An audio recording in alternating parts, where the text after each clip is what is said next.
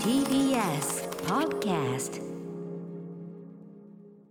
時刻は7時47分 TBS ラジオをキーステーションにお送りしているアフターシックスジャンクションパーソナリティの私ライムスター歌丸ですそして木曜パートナーの TBS アナウンサーうないりさですさてこの時間は新概念提唱型投稿コーナー木曜日は週替わりで2つのコーナーを交互にお送りしております今夜お送りするのはこちらのコーナーですこれから私たちがするのはいい話じゃなくてつまらない話 なんだかわかんない それただ単なるいい話いいえ私たちがするのはこんな話そうつまらないつまらない話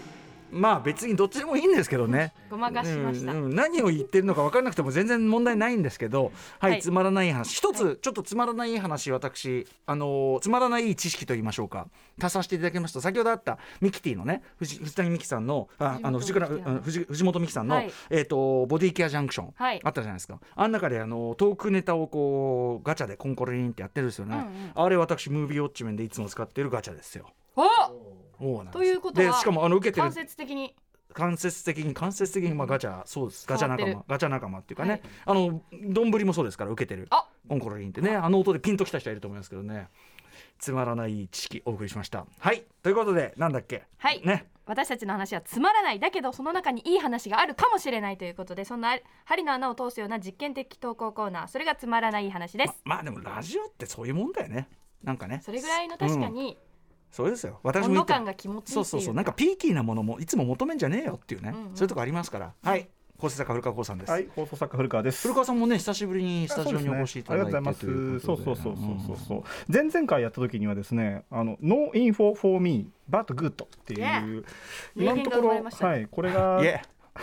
イエいや yeah but good っていうのがバックあはつまらない話の精神性なんじゃないかって話をしたところただまあピンとこねえなみたいなはリアちょっとしょっぱいリアクションがお二人から出た ので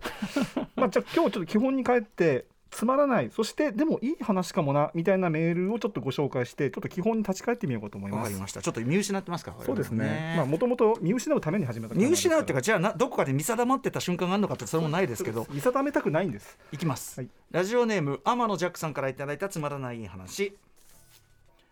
母は父に突進してから抱きつきます。神風と小さく叫びながら抱きつきます。そしておならをします。二人ともくせーと言いながらキャッキャキャッキャとはしゃいでいます。二人合わせて145歳。Love and Peace。これさ、うんあのさ、あのさ最高、かあのさはい、来ました No info for me, but good のさはい、その good をなんかさ、そのノリにさ、そのノリノリに乗せ乗せればなんとか南米感 Love and peace かなんか最後に言えば、なんとか南米感これを感じますよ。いやでも最高じゃないですかこれはだから夫婦のいいいい話ですよ。いい夫婦の日、いい夫婦の日ですよ。いい夫婦の日。いい夫婦の日は11月2日ですか知りませんけつどま。らないいい夫婦の話うんうんうん、つまらないつまらないいい夫婦。ああ、なるほどのね。話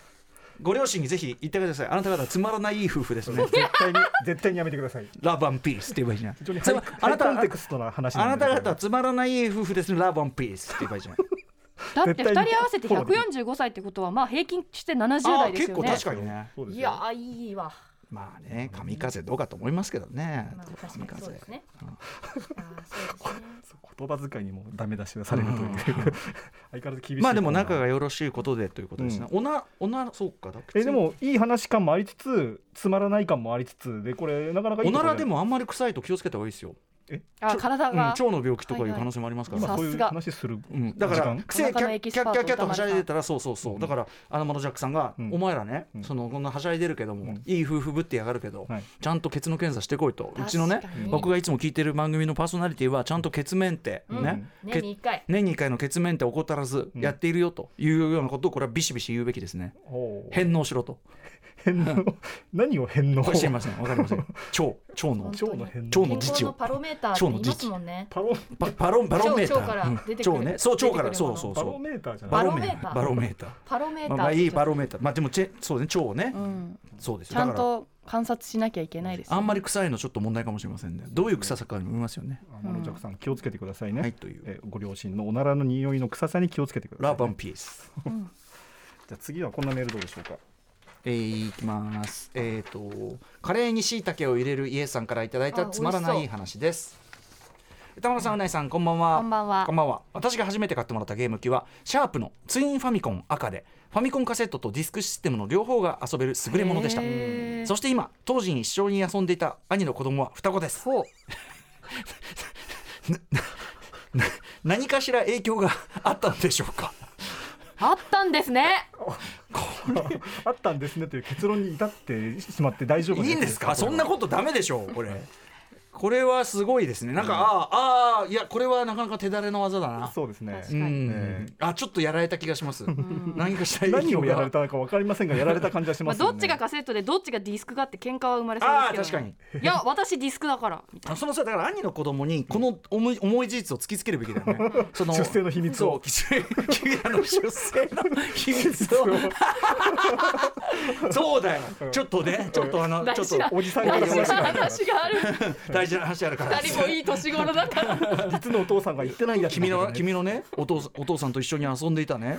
あの当時ゲーム機はねシャープのツインファミコンってこれだよっつってこう見せてねこれはあのおーカセットとディスクシステム両方が遊べるというだからツインなんだっつっておねへえつってへえじゃないよってピンピンときた我慢しないでいいんだよつって だからだからなんだおよじさん何何をだからかもしれないんだよつってねだからってな 何よおじさんディスク or カセット、僕は僕はディスクだよね、うん、でだからお前らどっちがディスクだと思うカセットだと思うっていう アイデンティティに関する問いをアイデンティティクライシス Yes アイデンティティクライシうるスせえバカって言われてるうるせえバカじゃ あでもカレーにしいたけこは美味しそうですね、何あカレーにしいたカレーにけは美味しそうあのだってほら